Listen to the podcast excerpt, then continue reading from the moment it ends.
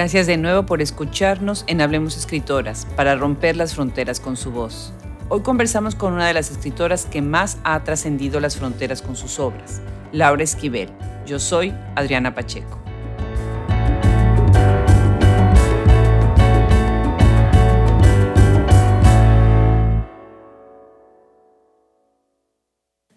Cuando Tita estaba acabando de envolver las tortas que comerían al día siguiente, entró en la cocina mamá Elena para informarles que había aceptado que Pedro se casara, pero con Rosaura. Al escuchar la confirmación de la noticia, Tita sintió como si el invierno le hubiera entrado al cuerpo de golpe y porrazo. Era tal el frío y tan seco que le quemó las mejillas y se las puso rojas, rojas, como el color de las manzanas que tenía frente a ella. Ese frío sobrecogedor la habría de acompañar por mucho tiempo sin que nada lo pudiera atenuar, ni tan siquiera cuando Nacha le contó lo que había escuchado cuando acompañaba a don Pascual Musquiz y a su hijo hasta la entrada del rancho. Nacha caminaba por delante tratando de aminorar el paso para escuchar mejor la conversación entre padre e hijo, Don Pascual y Pedro caminaban lentamente y hablaban en voz baja, reprimida por el enojo. ¿Por qué hiciste esto, Pedro? Quedamos en ridículo aceptando la boda con Rosaura. ¿Dónde quedó pues el amor que le juraste a Tita? ¿Que no tienes palabra? Claro que la tengo. Pero si a usted le negaran de una manera rotunda casarse con la mujer que ama y la única salida que le dejaran para estar cerca de ella fuera la de casarse con la hermana, ¿no tomaría la misma decisión que yo?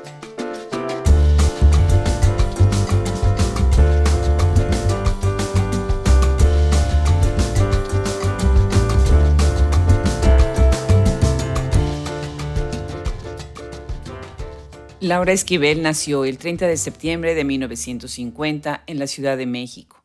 Escribe en 1989 una de las novelas más conocidas de las letras mexicanas, Como agua para chocolate, publicada en la editorial Planeta. Esta obra, traducida a 38 idiomas, fue llevada al cine en 1992 con Lumi Cavazos en el papel de Tita y Regina Torné en el papel de Mamá Elena. Antes de esta obra, escribió el guion de la película Chido One, El Tacos de Oro, con el cual obtiene la nominación de la Academia de Ciencias y Artes Cinematográficas para el Ariel. Su segundo libro, La Ley del Amor, una historia sobre la necesidad de restaurar la armonía del universo, Grijalvo 1995, es una obra experimental digno ejemplo de la literatura posmoderna y de la hibridez de géneros. Después de esto, Laura Esquivel ha tenido una obra prolífera con libros como Tan veloz como el deseo, Plaza y Llanes 2001, Malinche, Santillana 2006, El diario de Tita, Penguin Random 2016, A Lupita le gustaba planchar, Santillana 2014, Mi negro pasado, Penguin Random 2017. Preocupada por la problemática social de México, en 2009 se convirtió en diputada por el PRD y en el 2012 fue diputada federal por el partido Morena. Pues Laura Esquivel, qué emoción. La verdad es que sí estoy bastante emocionada. estoy en tu casa aquí, una casa preciosa, bellísima, con una biblioteca impresionante y te agradezco muchísimo tu generosidad de recibirme hoy. No, al contrario, al contrario, uno agradece también mucho que gente estudiosa como tú se dé trabajo de analizar y, de ir directamente, venir hasta México a entrevistarme. Muchas gracias. Al contrario. ¿eh? Ah, pues ah, mira, lo que te tengo que decir es que preparar esta entrevista me costó trabajo, porque eres una de las escritoras más entrevistadas en la literatura mexicana y yo creo que internacional y bueno, tu nombre trasciende todas las fronteras, ¿no? Eh, tu obra principal, como agua para el chocolate, fue la que sacó tu nombre, pero realmente sabemos que tu trabajo como escritora empezó mucho antes y eso, bueno, pues se culminó con esta novela que se hizo tan famosa. ¿Cómo, empezaste, Laura, a escribir? ¿En qué momento? ¿Y qué, qué fue lo que empezaste a escribir antes de, llegar a para el chocolate? Fíjate que curiosamente yo empiezo a escribir más por necesidad que por otra cosa. No, no, yo no lo sentí nunca como una vocación, sino que yo soy originalmente educadora y me especialicé en teatro para niños. Y yo trabajaba, un grupo de compañeras y yo fundamos un, el taller de teatro y literatura de la Secretaría de Educación Pública. Esto fue por el año de 1977. Y entonces ahí dábamos cursos a educadoras, montábamos obras de teatro este, para temporadas donde llevaban a los niños, eh, la poníamos en un teatro, haz de cuenta, una obra y llevaban a los alumnos ahí. Y después incluso nos dieron un programa semanal de televisión en el canal 11. Entonces, este, teníamos, hay poco material para niños y, en esa época menos. Entonces, por necesidad empezamos a escribir. Yo viendo las limitaciones que teníamos, porque sabíamos qué queríamos decir, pero no manejábamos tanto la estructura dramática a profundidad, yo me metí a estudiar teatro y creación dramática con el maestro Héctor Azar, que le aprendí mucho. Y así empiezo yo a escribir, escribíamos, este, pero más que nada eran creaciones colectivas, todo esto. Y después, en, en esa época, yo estaba casada con Alfonso Arau y él me empezó a estimular, me decía, ¿por qué no escribes para cine? A él le gustaba mucho lo que, lo que yo escribía para la televisión y para teatro. Y le digo, este, pero es que no sé, no es que es, una estructura, hay una estructura y tú, tú sabes qué quieres decir, ya nada más con que lo pongas este, tus ideas ahí va a funcionar. Bueno, me metí a estudiar, el, el primero me, me, me, explicó muy bien cómo eran este, la técnica para escribir los guiones de cine. Y luego tuve un maestro que quise muchísimo, fue no solo un maestro, fue, eh, eh, y, en el buen sentido de la palabra, este, un gurú, porque era una gente muy espiritual, que fue Sid, Field, que fue mi maestro y me asesoró y tomé varios talleres con él. Y entonces empiezo a escribir para cine. Eh, pero después en la industria este, en México no es tan fácil para uno eh, levantar un proyecto y que se filme exitosamente, etc. Y de pronto yo ya estaba muy encantada, me apasiona escribir para cine y, y ve, no, no lo he hecho mucho. Más bien trabajo. Todavía no. No, todavía no, pero he trabajado mucho como asesora, llevo 20 dos años trabajando eh, como asesora en un taller de guiones que fundó eh, Berta Navarro, que al principio estaba relacionado con el Sundance en Estados Unidos, pero después ya nos separamos. Y es, bueno, lo disfruto, pero me he ido más por allá. Pero bueno, el caso es que de pronto yo tenía un cajón lleno de guiones que no se iban a filmar y aparte a mí eh, tengo conflicto con la cuestión de que crean que un escritor de cine es un maquilador, que eh, tiene, nada más va a poner por escrito las ideas que tiene un productor y que el productor manda. Y el productor decide en qué época, si es de época, si no es de época, cuántos personajes, no, esto sí lo pones, esto no porque cuesta mucho. Y te vas enfrentando en tu trabajo eh, eh, este, de escritora con este tipo de problemas de orden económico, más bien, ¿no? Entonces, o de, otro. Pero bueno, el caso es que yo dije, no, quiero escribir, voy a hacer como mi película ideal. Entonces, este, me pongo a escribir como agua para chocolate. Y entonces dije, bueno, así, eh, van a quedar las imágenes que yo quiero, no va a haber edición porque Alfonso y yo tuvimos una experiencia dolorosa. Antes de Como Agua para el Chocolate hicimos una película que él solo fue director y yo era la guionista, que se llamó Chido Juan, el Tacos de Oro. Y entonces, a la hora de la edición, la cambiaron toda. Y entonces yo decía, no, bueno, es que por todos lados dije, no, yo quiero comunicar eh, una historia, quiero eh, narrar una historia y, y, hacerme responsable. de la edición, de la producción, de, todo. Las imágenes que yo quiera van a estar, etc. Y así fue que me lancé a escribir, que fue mi primera novela. Sí, y además me encanta porque el subtítulo es novela de entregas mensuales con recetas, amores y remedios caseros, que es un subtítulo precioso. A mí me encanta eh, toda esta tradición del siglo XIX de la novela por entregas y por lo que he escuchado a ti también te gusta. Me apasiona, me apasiona. Fíjate que mi abuela, ella coleccionó una, una novela este, a principios del siglo pasado que, se, que le entregaban, ella, ella era de Piedras Negras, ella sí era de Piedras Negras, y la coleccionó, y eran como 300 capítulos chiquititos así, este, eh, eran eh, eh, como con papel de China de colores, haz de cuenta, se los entregaban de una novela que se llama eh, La princesa mendiga. Ah, no la conozco. Este, fíjate que luego me la consiguió un editor, ahorita te la enseño, por ahí me la consiguió en España, porque me dio una culpa en una mudanza, mi mamá me la heredó, estaba en un baúl. Yo la leí como de, de adolescente y la adoré. Y en una mudanza ya grande me la robaron, se perdió, veto a saber. Y bueno, cómo lo lamenté.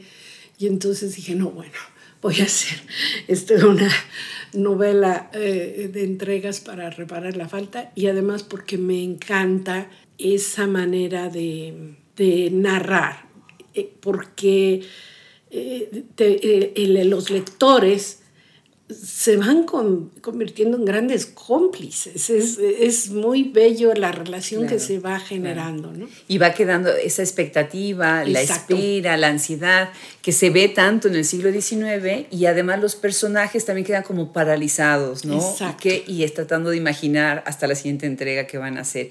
Bueno, esta novela ha sido analizada por todos los aspectos, ¿no? Desde los estudios de género, desde la cuestión de la representación de lo doméstico, obviamente desde la cocina, ¿no? las maravillosas recetas de cocina que, contienen, toda la cuestión del conflicto de, de, la feminidad adentro de estas familias tan tradicionales, en donde las madres también eran víctimas de su propia condición y su propia circunstancia, reaccionando de maneras tan complicadas ante sus propios dolores y sus propias soledades, ¿no?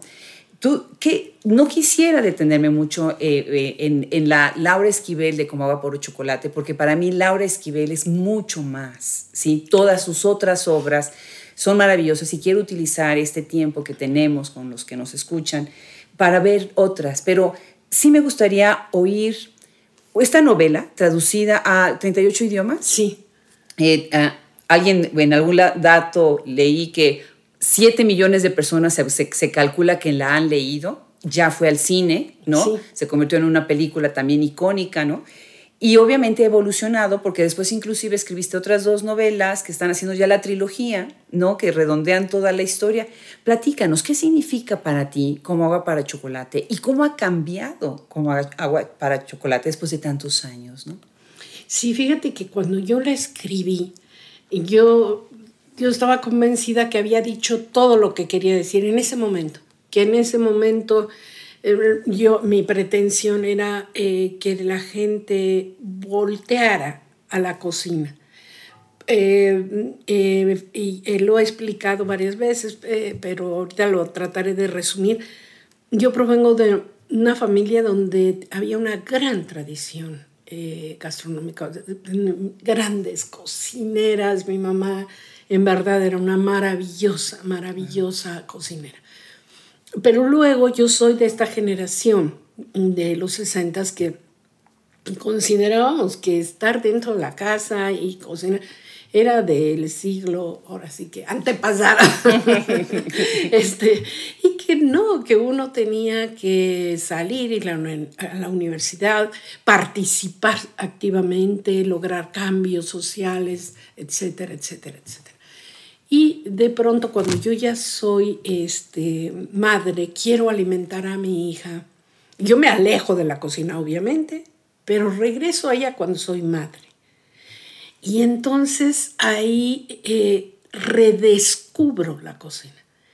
Y para mí fue un deslumbramiento darme cuenta de lo que estaba pasando ahí. que, no, que es un, un, lugar que no solo es un, un sitio donde tú trabajas para el bienestar propio y el de tu familia, que es una fuente de conocimiento, de de ta, ta, ta, ta, ta, pero entra uno en comunión profunda con un espíritu que está ahí presente más allá de, los meros elementos con los que estás jugando y sobre todo con la alquimia. En ese creo que funcionó muy bien y yo creía, yo decía, bueno, eh, mi intención es decir, no, no, no, espérense, nos hemos equivocado, nos fuimos por otro camino, tomamos eh, un, un, camino alejado eh, de la intimidad y los cambios que no van acompañados, los cambios que se dan en el mundo público, que no van acompañados de un cambio íntimo, no va a suceder nada. Maravilloso. Entonces, si no, va, eh, si no hay este balance entre lo público y lo íntimo, lo hemos visto cuántas veces a mí me, ha costado, me, me tocó ser testigo de movimientos sociales, de revoluciones, que en qué van terminando. Entonces decido escribirla durante la Revolución Mexicana, que era un momento en que se esperaba un gran cambio. Han pasado los años y tú volteas a ver qué pasó. Bueno, nos sentamos a llorar. Entonces, ¿qué pasó? ¿Por qué no funcionó este gran cambio? E ese era el planteamiento. El cambio tiene que ir por otro lado. Y actualmente retomo la novela para convertirla en trilogía porque en los últimos años cantidad de jóvenes, te estoy hablando de gente que no había nacido cuando yo la escribí, de, 18 a 20, llegan por su firma y la buscan y yo decía, pero ¿con qué les dice esta historia? ¿Por qué les gusta tanto? Yo no entendía, era todo un, misterio para mí. Yo llegué a una conclusión, no sé si sea cierta o no, yo decía, por, ¿será que se identifican con Tita en su condición de víctima? en, una mujer que es objeto del deseo de la mamá? ¿O, por qué? Y dije, además ya no hay en esta época mujeres eh, castrantes, este, pero y llega a la conclusión de que no, no hay mujeres castrantes en ese sentido, pero sí hay un modelo económico castrante que los está determinando que decide quién estudia y quién no, quién se va de indocumentado y quién no, quién se muere de hambre y quién no, quién le va a tener que entrar al narcotráfico y quién no para sobrevivir y quién va a amar libremente y quién no. Porque hasta las relaciones amorosas tienen que ver. Ahora los jóvenes, en mi época a los 20 años ya no estábamos en la casa.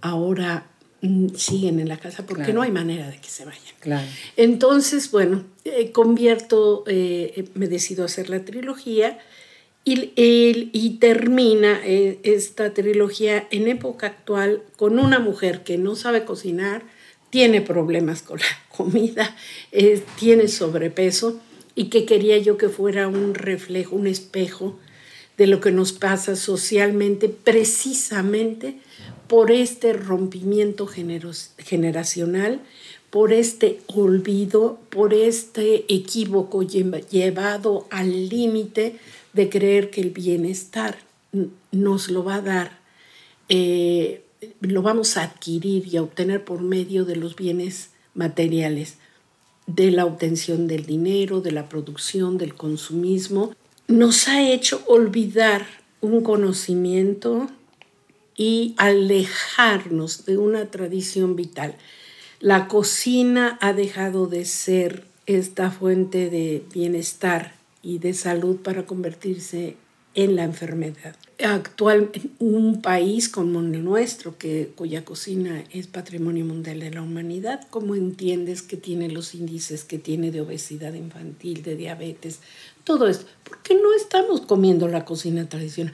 Porque estamos comiendo lo que sea para irnos a trabajar, claro. para producir, para alejados además de un medio ambiente. Y toda esta es la premisa y el tema de la trilogía finalmente, de cómo recobrar este conocimiento ancestral eh, que ahí está, pero que y, y, ahí está para que lo traigamos al presente y recuperemos no solo la salud, el bienestar, sino alcancemos un nivel de conciencia de unidad al que nos han estado empujando desde hace muchos años los científicos y al que tenemos como ideal de ser parte de, un todo, de somos parte en verdad de, un universo, no estamos separados, no estamos fragmentados, y tenemos que tomar esa conciencia. Trabajar y, vivir en armonía, ¿no? Con esa, precisamente, con esa sociedad, con, esa, con ese cosmo, con esa conexión.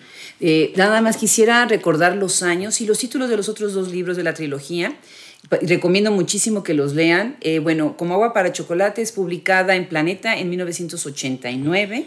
Después, el segundo libro de la trilogía es una cosa bellísima que se llama El diario de Tita.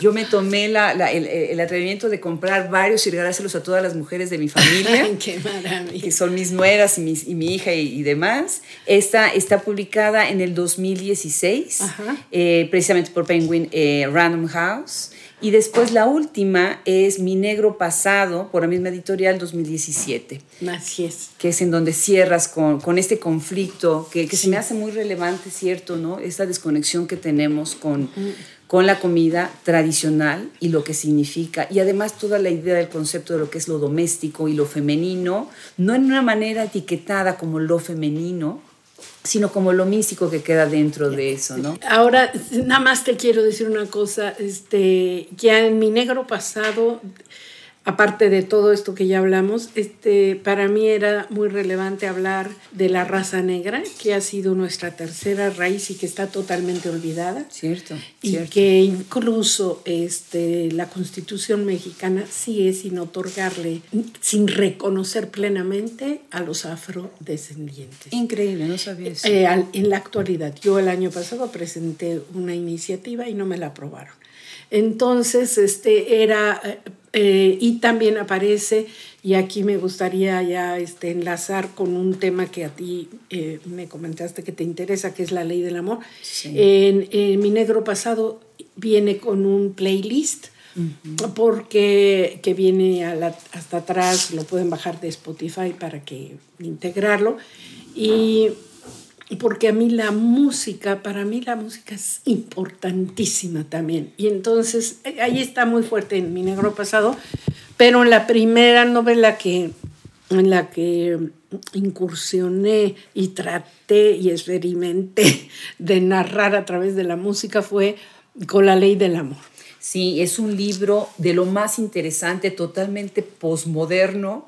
Es un libro que tiene un CD en donde vienen unas eh, óperas, viene tres óperas y vienen unos eh, guapangos, unos danzones, que es música este, de Liliana Felipe. Exactamente, popular, pero además tiene unas viñetas y tiene unos en forma de cómics que se intercala en, el libro. Es un libro de ciencia ficción, es un libro futurista, es una descripción de una distopía total en donde se está juntando el pasado colonial con una búsqueda de estos personajes en donde los personajes se están tratando de reconectar a través de máquinas de tiempo y de teletransportación que yo quisiera tenerlos y poder ir de un lado a otro o reencarnar en personas, ¿no? Y cambiar de cuerpo y unir el alma, ¿no? Platícanos de este excelente libro. Bueno, primero tengo, tengo que comentarles, eh, está publicado, fue publicado originalmente con el título La Ley del Amor una historia sobre la necesidad de restaurar la armonía del universo, Grijalvo 1995. Este es tu segundo libro, Laura. Fue mi segunda novela y curiosamente todo el mundo estaba esperando esto que acabo de hacer con la trilogía. O sea, estaban esperando como agua para chocolate 2, digamos. Este, Me lo puedo imaginar. Y entonces, cuando yo salgo con la ley del amor, tú no sabes eh, la batalla que fue publicar. Lo pude hacer por el poder que me daba el éxito que había tenido como agua para chocolate. Pero eh, aquí mi intención era hacer el experimento de que la narración eh, tiene que ver con vidas pasadas. El experimento es que era el lector descubría al mismo tiempo que el protagonista veía lo mismo y escuchaba lo mismo que él y descubría esa parte de, la historia junto con él. Entonces, cuando venía una regresión, aparecía el cómic y aparecía la música que estaba provocando esta regresión Y este, entonces por eso viene con el, eh, la producción. Yo tuve que producir el disco, nadie quería meterse por ahí. Ah, Yo tuve que, eh, bueno, eh, y trabajé el cómic también con un, un maravilloso ilustrador español, este Miguel Ancho Prado que es realmente muy reconocido, y, y, entonces utilicé áreas de amor de Puccini para irnos a, atrás. El libro en su momento, bueno, causó un shock espantoso, pero fíjate que conforme ha ido pasando el tiempo, ha ido haciendo su público y se ha ido convirtiendo en un libro de culto. De culto, sí. Y entonces las primeras ediciones no sabes lo que las buscan y luego ahora no lo he hecho por falta de tiempo, pero juro, lo prometo que este año lo, lo hago, subir el disco a las redes porque hay gente que ha perdido el disco. Entonces lo voy a subir para que cualquiera lo pueda descargar y puedan tener el, el disco. A, a, mí me encanta porque además hay instrucciones para bailar. O sea, hay un momento en donde ya toca bailar. Y, y bueno, y, además hay una, hay, al principio del libro hay como una entre consejo y crítica. Bueno, si a usted le gusta la ópera o si no le gusta la ópera, si le gusta eh, la música popular o no le gusta la música popular. Y si no le gusta la música popular, es de lo que se está perdiendo. Entonces, es un, es un libro muy rico sí. eh, y es un libro que además es muy triste. La, las viñetas, los, los cómics, es, todas están representando violencia, eh, violencia de género, pero infringida tanto por hombres como por mujeres. Claro, porque se van rolando los cuerpos en, en, sí. Exacto, y además la muerte de infantes, sí. lo cual va a ser todavía más fuerte cuando uno está oyendo a Puccini, ¿no? Eh, con esta potencia de la área y está uno viendo las ilustraciones y de repente se oye la vocecita del niño o, o, o, o donde está violada la mujer, ¿no? Se oye pues el forcejeo o el quejido, ¿no? Que son cosas bien sutiles. No es una violencia evidente y sin embargo es una violencia muy fuerte. Muy claro, fuerte. claro. Y la, definitivamente, bueno, eh, sí sería interesante al final de la conversación, si nos pudieras leer también los fragmentos que a ti te gustan más. Ay, ¿cómo no? de, de, de, bueno, obviamente, como agua para chocolate, pues sin lugar a dudas. Ah, yo tengo escogida una parte que a mí me encanta, que es precisamente cuando Tita se da cuenta que, que, no, se va, que, no, que no se va a casar, ¿no? Esa es una escena que, que yo tengo grabada de, en mi vida, ¿no? De, de, las lecturas. Y bueno, regresando un poquito eh, a, diario de Tita, nada más para terminar ahorita la conversación. El diario de Tita tiene muchísimas imágenes, está escrito en forma de diario, tiene flores secas, acá estamos viendo el libro. Que ¿no? todas las prensé yo. ¿eh? Eso que te quería preguntar. Platícame de las imágenes de esta belleza del libro. Fíjate que, es más, te voy a mostrar ahora que terminemos. Yo tengo la original, porque esta es una edición facsimilar. Entonces, yo tengo el original. Te voy a enseñar las fotos que rescatamos. Son fotos eh, que mi, eh, mi, abuelo, la mayoría de ellas, mi abuelo las tomó en 1910 y ya estaban totalmente perdidas porque él las este, reveló en, en, su casa, totalmente casero la cosa, y se estaban perdiendo. Las rescatamos digitalmente, todas estas fueron rescates. Y, y, yo, todas las flores las prensamos, fue un trabajo manual, todo está hecho a mano estos rayones que se supone que hacía la niña, sí, Esperanza Niña, sí. las hizo mi nieto. Este, es un trabajo muy, muy este, íntimo, muy cuidado, le tengo mucho cariño a este. Y además lo interesante de, del diario de Tita es que precisamente para mantener el suspense en como agua para chocolate, en el último capítulo me brinqué 20 años. Sí. Esos 20 años vienen en su diario sí. narrados por ella misma. Efectivamente. Sí. Además, ¿se acuerdan cuando éramos chicos, no? En los diarios quemábamos la orilla de nuestras, de nuestras sí. hojas. Y cuando mandábamos una carta a una amiga o al novio, ¿no? Quemábamos la orilla y esa era... Pero sí, efectivamente, los 20 años son muy relevantes. Sí. Porque además, o sea, yo creo que hay muchas personas que dicen, bueno, ya no leo el diario de Tita porque ya leí el otro. No, no, Aquí no, no. vienen 20 años que desconocidos. Sí, e efectivamente. Y, y, y, todas las ilustraciones, todo lo que son las flores y demás, están intercaladas de manera muy bonita con las recetas. Platícanos de las recetas, de dónde vienen. Ya nos dijiste la gran eh, tradición culinaria que tienen y gastronómica en tu familia. ¿Eran ah, que, eh, recetas que heredaban, que heredaron ustedes? Sí, la mayoría son de mi familia. Otras, fíjate que a mí también me encantan eh, los libros de cocina como podrás ver, que tengo por todos lados. Tengo incluso recetas, eh, eh, digo, libretas de 1900, de, los 40, de los 30. me encantan esas libretas de cocina. Y entonces de ahí he sacado, y por ejemplo la de los cerillos de John Brown, esa de un libro de química antiguo, que también me, que ese es otro lado que me apasiona, todo lo de la ciencia. Entonces ahí con John era mi personaje favorito porque en él convergen toda esta cuestión de, del conocimiento ancestral que él hereda aparte de, de parte de su abuela Kikapu, con la ciencia y cómo ya todo esto hasta el presente, porque llega esta fusión, llega hasta el presente en mi negro pasado, pero ya no les vendemos la trama. ¿Para que Para que la lean, para que la lean. Bueno, déjame preguntarte y conectar con esto con otras novelas tuyas, ¿no? Tus personajes femeninos, bueno, está Tita de la Garza, sus hermanas, ¿no? Interesante, por ejemplo, Gertrudis es un personaje, ¿no? Personaje. En la película, además, representada muy bien, ¿no? Pero, bueno, el personaje en la novela es muchísimo más amplio porque es la naturaleza de una novela, ¿no?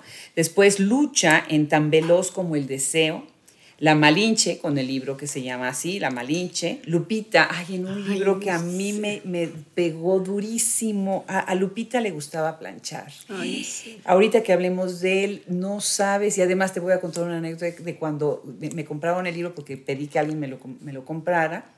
Y entonces me dijo, ay, sí, este libro es un libro de prostitutas, ¿verdad? Y yo dije, ¿y cómo, por qué cree usted que es un libro de prostitutas? Bueno, pues en la portada, ¿no? Sí. Y, yo ya sabía que se trataba el libro y pues me dio mucha ternura pensar como, pues ya el Señor lo había definido como un libro de prostitutas. Le dije, es lo menos que es, es lo menos que es.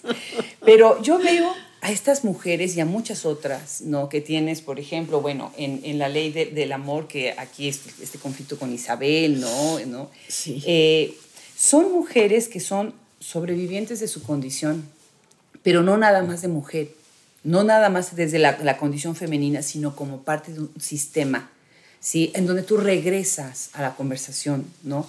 Platícanos, platícanos de, tus mujeres en tus obras, ¿no? ¿Qué, reflexión y qué estos arquetipos femeninos que, creo que a veces creas, eh, cómo reflexionan sobre la sociedad? Sí, mira, yo, yo procuro sí poner eh, el, maltrato, abuso o las condiciones de pronto en las que un personaje tiene que, vivir y luchar y tratar de, sobrevivir, pero siempre para mostrar el camino de salida. Yo nunca me quedo en la denuncia. No me interesa ni el cine ni las novelas donde nada más te afirman que, una condición de víctima donde no hay salida, donde así nos tocó vivir, donde es que así, este, así somos las mujeres y así nos toca sufrir. No, siempre si te fijas, eh, Tita, de objeto del deseo de la mamá, pasa a ser un sujeto, dueña de su destino, lo toma en sus manos. En Lupita también, eh, a Lupita le gustaba planchar, eh, que es una mujer que también es, es ese espejo de, de, mujeres que, que viven. Ella es una mujer policía, para los que no la conocen la novela, es una mujer policía eh, de, de origen indígena y ha sufrido todo tipo de discriminación, de maltrato, de violencia. Ella es alcohólica, anónima, y en el acompañamiento vamos a ver a Lupita en un mundo que es el mundo actual, que nos está tocando vivir, la vamos a ver cómo eh, enfrenta o cómo no puede enfrentar determinadamente lo que le toca vivir y cómo cae nuevamente en el alcoholismo. Cada capítulo habla de lo que a ella le gusta hacer y eso que le gusta hacer refleja una enfermedad emocional.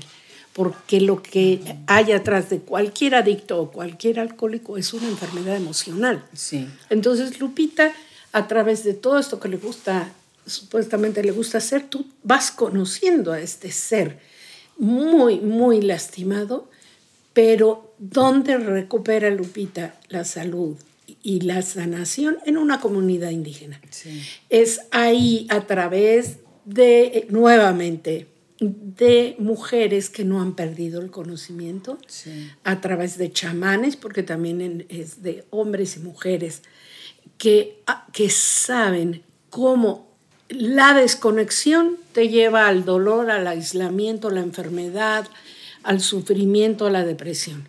La conexión te va a permitir sanar. No hay de otra. Todos los horrores que vivimos en nuestra época, la salida es a través de el amor, de la conexión, del apapacho, del abrazo, del beso, de la este cataplasma, del té, de el aquí estamos, aquí estamos unos para los otros. Y, y este y entonces en todas las novelas sí hay esta salida, eh, muestro el camino de salida, de recuperación y de salida. Sí, es un libro excelente porque es muy triste. Es un libro que cada capítulo vas viendo cómo el, el personaje se va eh, desgastando desde su interior, ¿no? O sea, por ejemplo, y además lo haces todo con verbos, a través Sí. de las acciones, ¿no? Sí. Porque somos lo que, lo que hacemos. Por ejemplo, dices, ¿no? Le gusta planchar, chupar, lavar, autocomplacerse, chingar, tejer, bordar, bailar, tener la razón, observar el cielo, la soledad y el silencio, correr, sembrar, proteger, deducir, preguntar, hacer el amor. Y verdaderamente es un personaje que te muestra, eh, además es una novela policíaca y de misterio. Sí. Entonces eso es muy interesante, pero te muestra la, la- la corrupción desde dentro del sistema, que eso es ot- otra cosa de tus temas que atraviesan, ¿no? Tan veloz como el deseo, que habla de, de este caciquismo, ¿no? Y de, este, de estos políticos. Y me encanta, aquí tengo que regresar en la ley del amor, porque además, bueno, es que la, la obra de Laura Esquivel tiene que leerse así toda, porque se va, va hablando entre ella, ¿no? Y, por ejemplo, tienes acá en, en la ley del amor, dice, Cuquita era una resentida social que pertenecía al PRI. Partido de Reivindicación de los Involucionados. Entonces, pues hablas de eso, ¿no? Y, y déjame entonces a- abordar un tema importantísimo en tu obra. Y de estoy viendo tu preciosísima blusa deshilada, un trabajo exquisito, Ay, sí. tu gran cariño a nuestras tradiciones eh, precolombinas, a nuestras tradiciones, a nuestros orígenes como mexicanos, ¿no? Y cómo tú rindes tributo, es un verdadero tributo a estas culturas perdidas, a sus héroes, a sus eh, ideas y a sus costumbres, ¿no? En tu obra. Platícanos de, esa Laura Esquivel. Fíjate que yo tengo la fortuna, yo me considero de veras muy afortunada de haber nacido donde nací, de haber vivido con quien viví. Mi, mi mamá era, eh, no sabes lo que amaba, no solo la, la cocina mexicana, sino todo México y sus tradiciones. Este, nosotros, así, las fiestas, por ejemplo, el 15 de septiembre, tú no sabes cómo se arreglaba la casa. Este, nos hacía una noche mexicana preciosa para nuestros amigos y hacía sopecitos, tostaditas, pambas y los poníamos en el patio y eh, para toda la colonia. Y, Wow. y a la hora que se, se venía, se cantaba el himno, bueno, se suspendía la fiesta, era de de veras estar de pie, de veras. Yo me acuerdo a la fecha y se me enchina la piel porque era unos momentos de veras de, de- de ese cariño y, y amor. Y yo viví, yo provengo de una familia de clase media baja, yo viví con personajes populares y viendo cómo esta solidaridad enorme que puede haber en un barrio, cuando uno lo reconoce en, en lo- el año pasado, que eh, cada vez que tenemos una crisis tremenda a causa de un to- terremoto, Y de pronto, presencias, ese espíritu, bueno, yo no paraba de llorar. Claro, claro. Porque, porque ahí está. Espíritu de hermandad, ¿no? De, sale. Y la gente hasta con las uñas escarba y, y, da lo que no tiene por el otro. Fíjate que yo este, tuve el privilegio de que en el 2006 Andrés Manuel López Obrador, después del fraude del 2006, él reúne a un grupo de intelectuales. Este, entre ellos me incluye a mí y la verdad eh, para mí ha sido un, un, momento muy importante que sí me marcó porque conviví con grandes intelectuales. Eh, eh, al principio éramos 20 y participábamos en, en reuniones donde se tomaban decisiones sobre cómo actuar para defender el petróleo, que en ese momento ya se estaba entregando, porque Felipe Calderón llega con contratos ya firmados con anterioridad a compañías extranjeras. Pero entonces, bueno, en esas eh, reuniones fueron, este, eh, yo conocí de cerca eh, a gente, a algunos yo ya los conocía, eran amigos, pero a otros no tanto, y sobre todo Andrés Manuel López Obrador.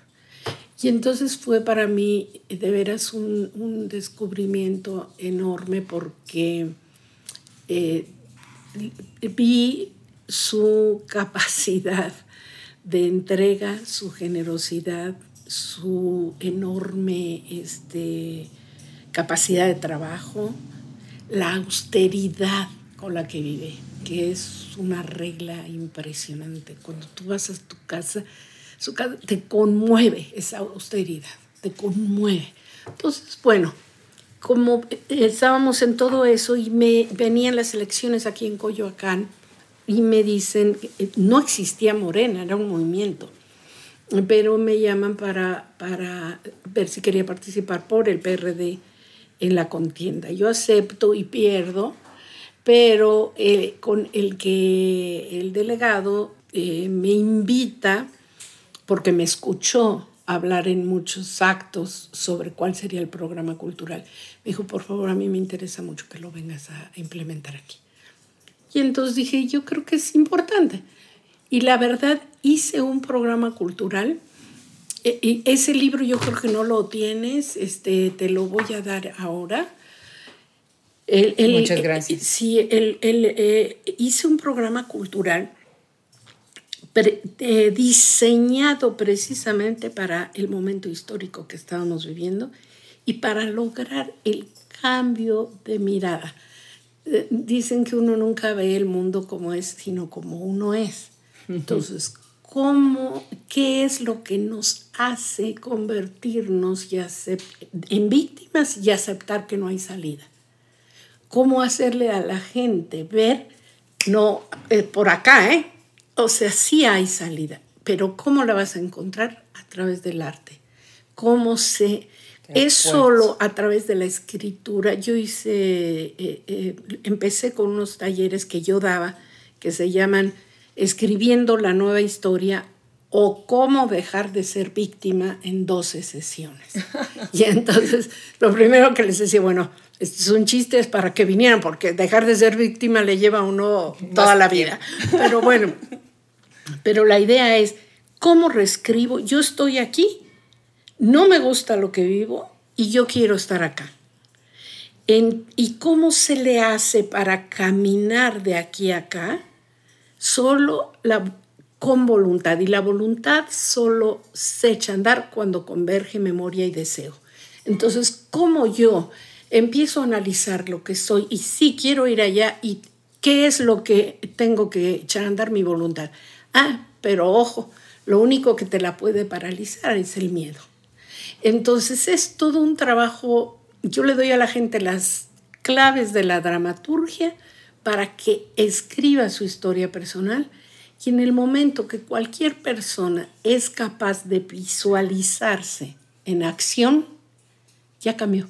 Qué maravilla. Entonces, logré, no sabes, las historias que tengo. las, este, y entonces después yo ya no me daba basto y, y lo escribí como libro para que cada quien lo, lo utilice. Ese no me lo han querido publicar mucho. Por ejemplo, en Estados Unidos solo está publicado en español. Y los norteamericanos, la mitad de los editores dijeron que no lo querían publicar porque era un libro muy político y la otra mitad que porque era un libro muy espiritual. Entonces, bueno, e, eso eh, fue un halago enorme para, para mí. Es lo que te iba a decir, es un halago. Laura, en tu obra, tu, tu novela, La Malinche, es, yo lo que he leído, lo que he estudiado sobre ella, bueno, fue un trabajo muy detallado para tratar de entender al personaje de la Malinche, que es un personaje tan satanizado, tan eh, polémico, ¿no? En la historia de, de, México y conocido a nivel internacional. Es como Frida Kahlo, ¿no? O sea, hablas de México y hablas de la Malinche y la gente sabe, ¿no? Tu libro es una crítica brutal a la conquista, ¿no? Eh, muy bien documentado, pero tiene una conexión que a mí me, se me hace muy interesante y ahorita esta es una de mis preguntas para que tú también platiques eh, de qué significa para ti este libro. La conexión entre Dios y la sexualidad y la intimidad, ¿no? La escena en donde Hernán Cortés está eh, penetrando por primera vez a la Malinche, pero le está pidiendo a la Malinche que esté hablando de Dios, de, su Dios, eh, o de sus dioses, de su multiplicidad divina, y a la vez de cuestionar el, Dios cristiano de, Hernán Cortés. Hay mucho de dónde hablar de la Malinche. ¿Tú, tú qué, nos, qué nos dices de la Malinche? Fíjate que, bueno, me enloqueció. Es el único libro que yo he escrito por encargo. Eh, eh, generalmente yo solo escribo de, de, aquello que quiero decir, ¿no? Y yo digo que el libro de Malinche llega a mi vida, me lo trajo Lupita, la de a Lupita le gustaba planchar.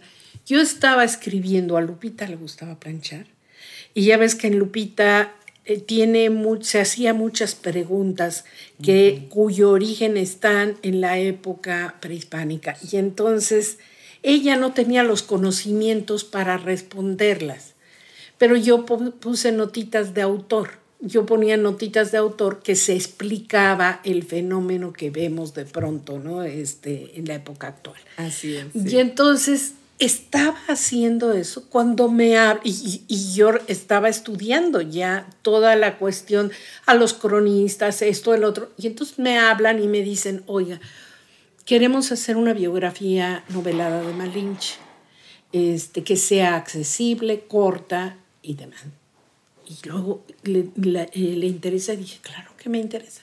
Dije, ¿cómo nunca se me había ocurrido?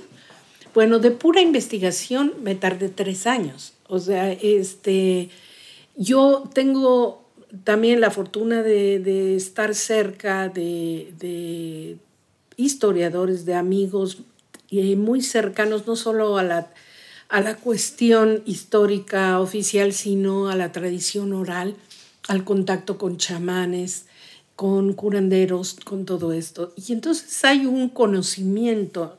Yo, me, yo busqué todo tipo de conocimiento, pero como te comenté al principio, a mí, para mí sí es muy interesante eh, saber qué es lo que uno ve.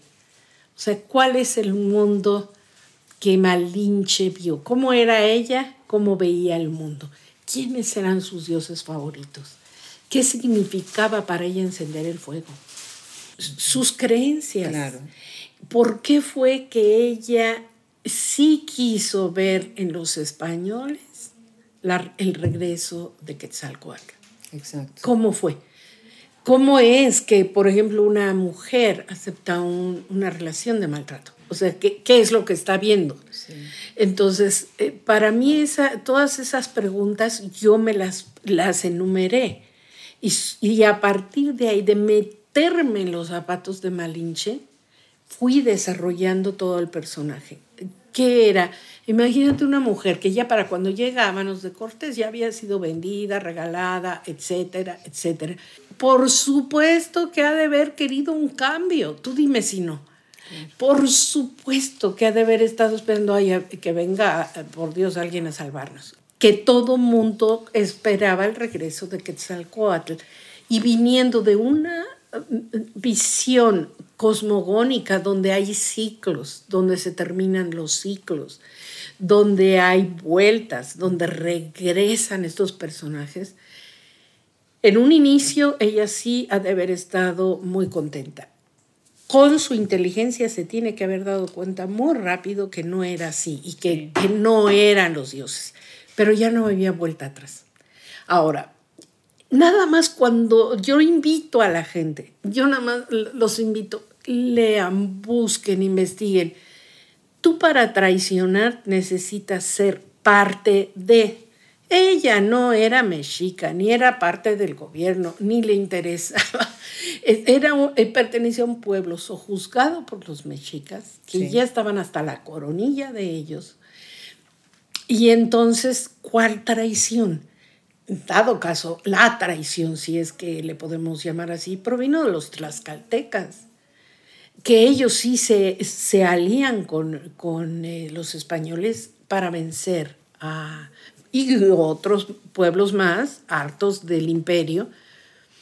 Y, nadie dice, ay, pero qué tlaxcalteca que eres, para revendirse a un vendeparatriz. Y sí lo dicen de la Malinche y creo que es muy injusto, es, este, muy, ha sido vista y analizada de una manera muy injusta. Creo que fue una mujer muy brillante, muy inteligente, muy sensible. En tres meses, oye, aprendió español. Y nada más de triangular, de, la, de que se hablaba, eh, Cortés le hablaba en español a Aguilar y él en maya se dirigía a ella. Nada más de esa entonces yo aprendí mucho, lo agradezco mucho haberlo escrito, me traté de también darle voz a este lenguaje simbólico, dulce, poético, que es el náhuatl, que se escuchara, que se apreciara. Y, y bueno, estoy contenta con él.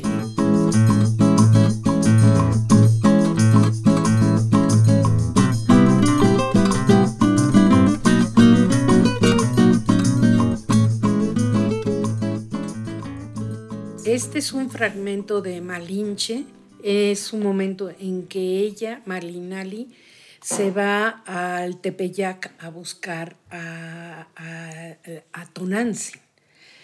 Y entonces se dirige a ella así.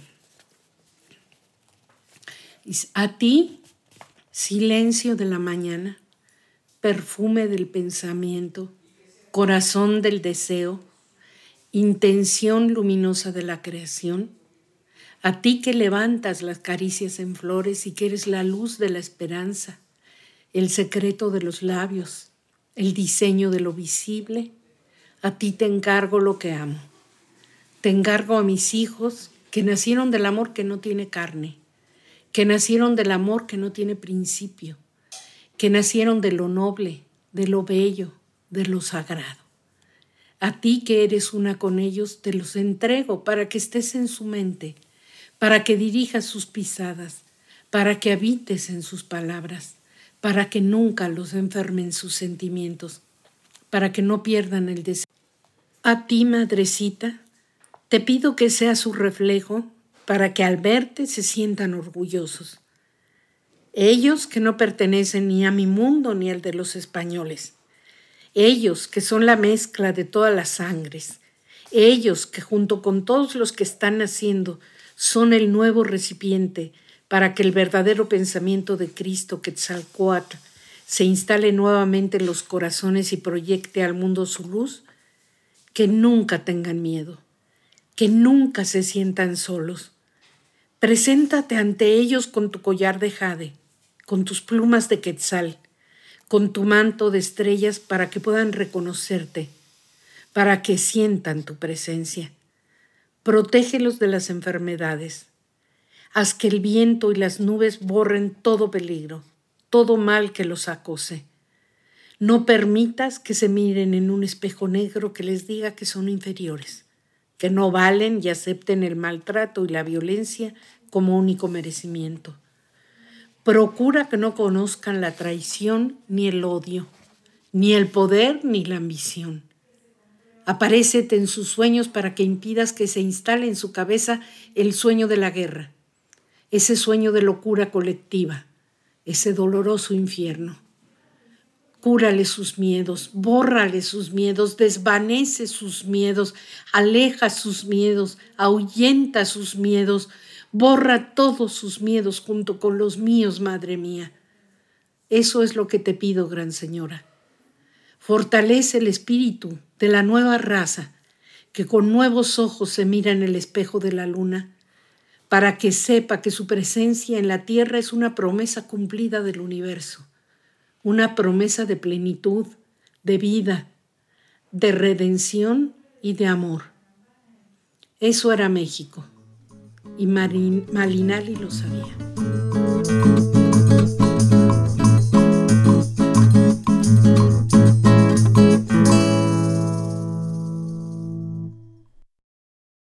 Un libro bellísimo, es un libro bellísimo y te voy a platicar que yo lo, eh, eh, mi original eh, lo perdí o lo presté y lo busqué ahora precisamente para prepararme. Yo tenía mis notas y demás. Y hay una, eh, una tienda de libros en Austin que se llama Book People, que es una, una belleza de, librería. Y eh, por nada más, sin ni siquiera pensé que lo pudiera encontrar ahí, por pura casualidad, dije, bueno, voy a subir en la sección de libros de español. Estaba ahí, en el centro, ahí. Dije, qué maravilla, con una portada bellísima de esta edición, que de verdad se los recomiendo. Laura, me gustaría cerrar la conversación con una joya, una joya, tan veloz como el deseo. Tan veloz como el deseo es un homenaje a tu papá, a aquellos que traducen, a los intermediarios, al telégrafo, que es como base de lo, mexicano, ¿no? Yo me acuerdo de mi abuelita, ¿no? Que decía, ¿no? Y el, telégrafo era una persona que casi pertenecía a la familia porque se sabía los secretos de la familia.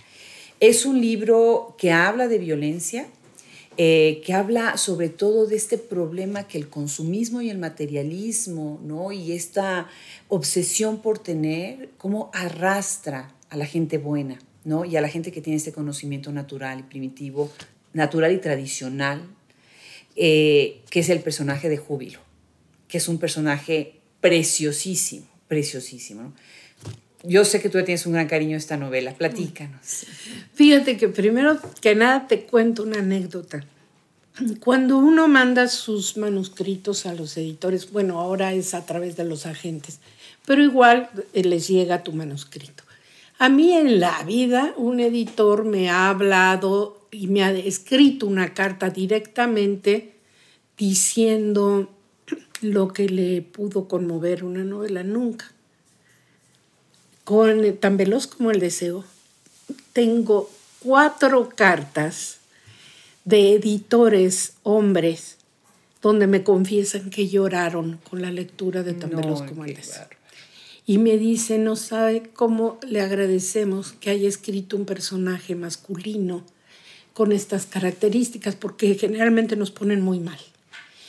Entonces, este, para mí y, ay, y sentí horrible, pero dije, ay, y mi papi que tanto, bueno, también fue parte fundamental en mi desarrollo y él era una gente llena de dulzura, de ternura, jugaba con nosotros en las tardes, nos poníamos a narrar cuentos. Tengo cuentos grabados con mi papá en, este, en grabadoras estas de carrete.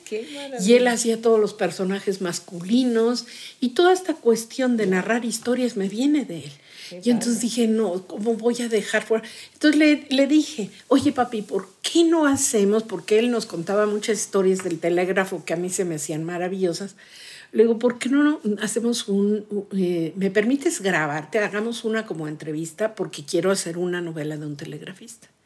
Ah, sí, nos pusimos toda una tarde. Fue maravillosa, tengo la cinta.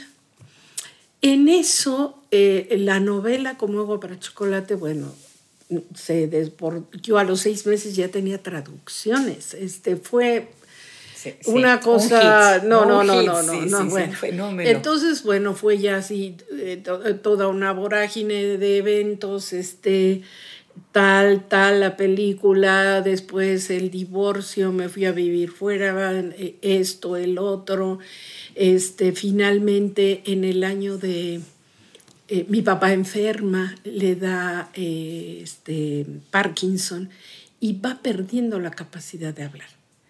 Yo en el año 94 me mudé a esta casa. Aquí tuve a mi papá, él murió en el 99.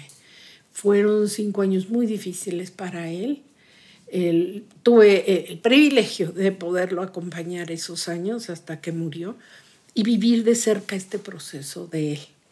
Este, eh, eh, él, como fue perdiendo esta capacidad de hablar, Dije, no, pero claro. Y lo vinieron a ver sus amigos telegrafistas. Dije, le voy a conseguir un telégrafo. Lo conseguí. Hay un programa.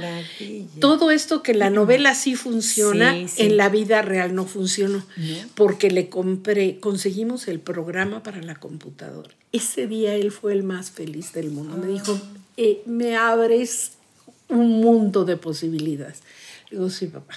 Pero por el Parkinson, de repente el telégrafo se quedaba pegado y la computadora se volvía loca y ya no sabía qué eh, había querido decir. Y ahí ya se empieza a deprimir terriblemente y ya. Eh, nunca lo mostrabas, tú entrabas y siempre tenía una sonrisa en la boca y el mejor humor, pero fue muy duro para él y para nosotros porque ya no nos podíamos comunicar como antes.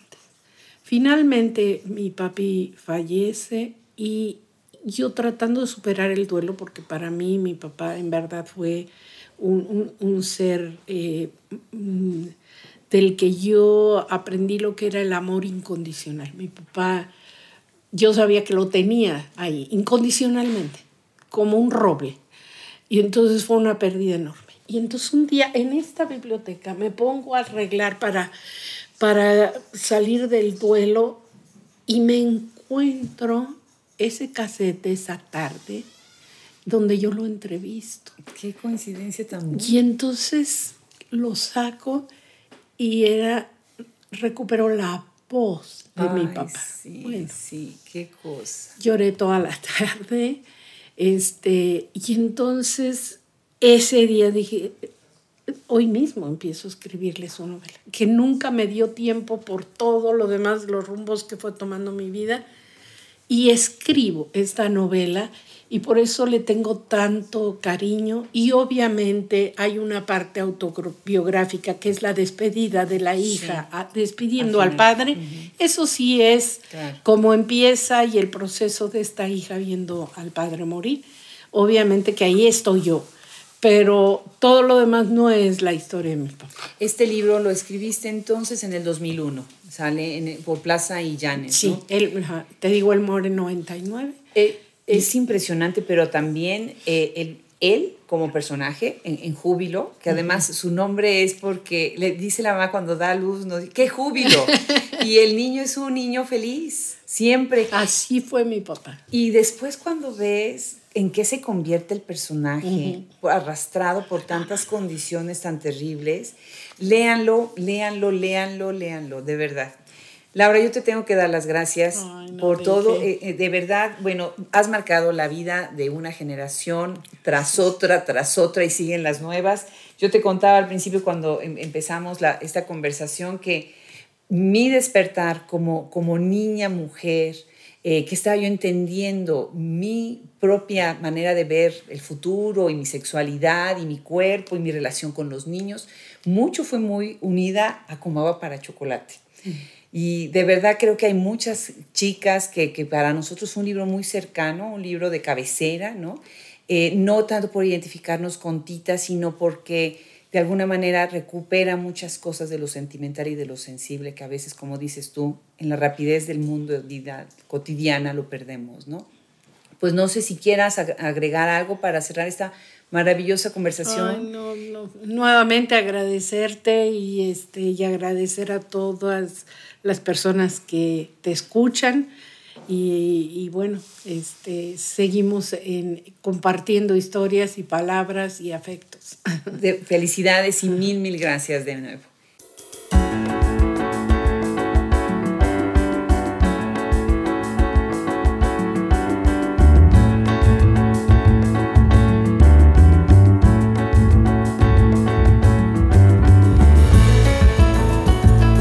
Habremos Escritoras es posible gracias al trabajo de edición de Fernando Macías Jiménez, La página de internet es de Andrea Macías Jiménez. El logo original es de Raúl Bravo. Yo soy Adriana Pacheco.